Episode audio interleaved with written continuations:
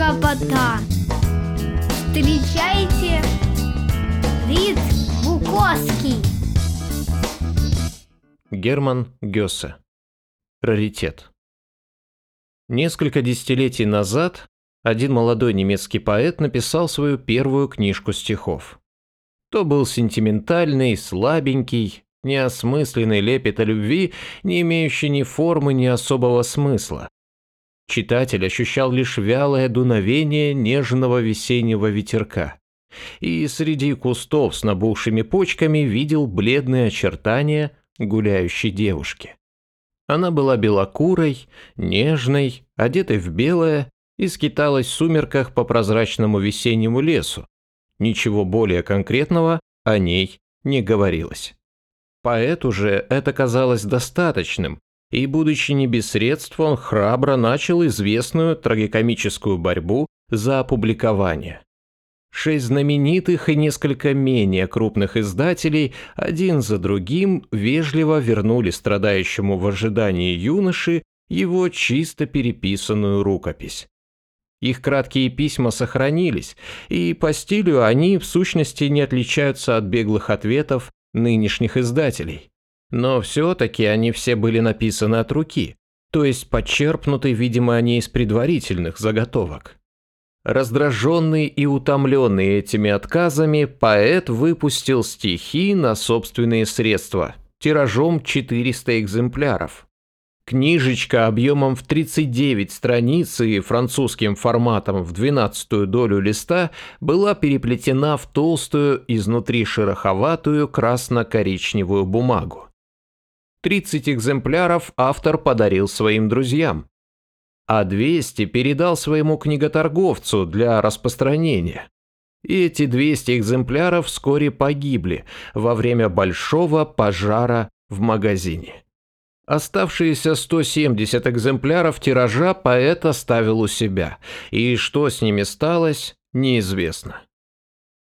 Сборничек оказался мертворожденным, и поэт, видимо, прежде всего из экономических соображений, до поры до времени от дальнейших поэтических опытов отказался. Однако семью годами позже он случайно набрел на способ изготовления ходовых комедий. Он рьяно приналег на это занятие, ему повезло, и ежегодно он начал выдавать по комедии быстро и качественно, как недюжинный фабрикант. Театры были битком.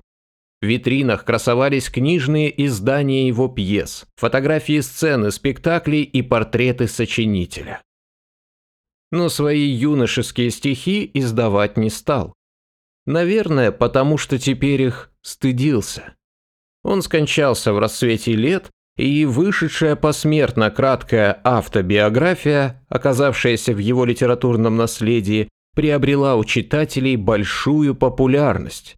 Из этой автобиографии стало известно о существовании давно забытой юношеской публикации. Минуло время. Многочисленные его комедии вышли из моды и больше не ставились книжных изданиях можно приобрести сколько угодно по какой угодно цене, преимущественно комплектами в букинистических магазинах. А та маленькая книжечка-первенец, которая, вероятно, и даже, скорее всего, существует лишь в 30 раздаренных в свое время автором экземплярах, стала предметом неустанных розысков коллекционеров, отдающих за нее бешеные деньги. У букинистов в списках искомых книг она фигурирует ежедневно. И, появившись в продаже всего четыре раза, вызвала среди книголюбов жаркое сражение депеш за обладание ею. Ибо, во-первых, на ее обложке знаменитое имя. Во-вторых, это первая книга автора, да к тому же еще изданная на его собственные средства, и потом более изощренным любителям интересно и приятно иметь в своей библиотеке томик сентиментальной юношеской лирики драматурга, знаменитого рутинерской холодностью. Словом, на эту книженцию колоссальный спрос. И ее неразрезанный, в безупречном состоянии экземпляр считается настолько дорогим, что за ним охотятся даже некоторые американские коллекционеры. из-за чего заволновались и ученые, уже написавшие о редкой книжечке две диссертации, одна из которых освещает ее с языковой стороны, а другая – с психологической.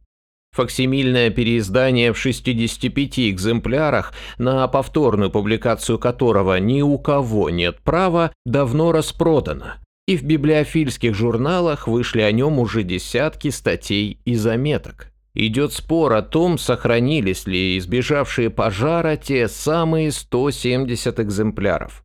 Уничтожил ли их автор, растерял или продал? Это неизвестно. Наследники автора проживают за границей и к этому вопросу не выказывают никакого интереса. В настоящее время коллекционеры предлагают за экземпляр сей книжечки куда больше, чем за столь редкое первоиздание «Зеленого Генриха».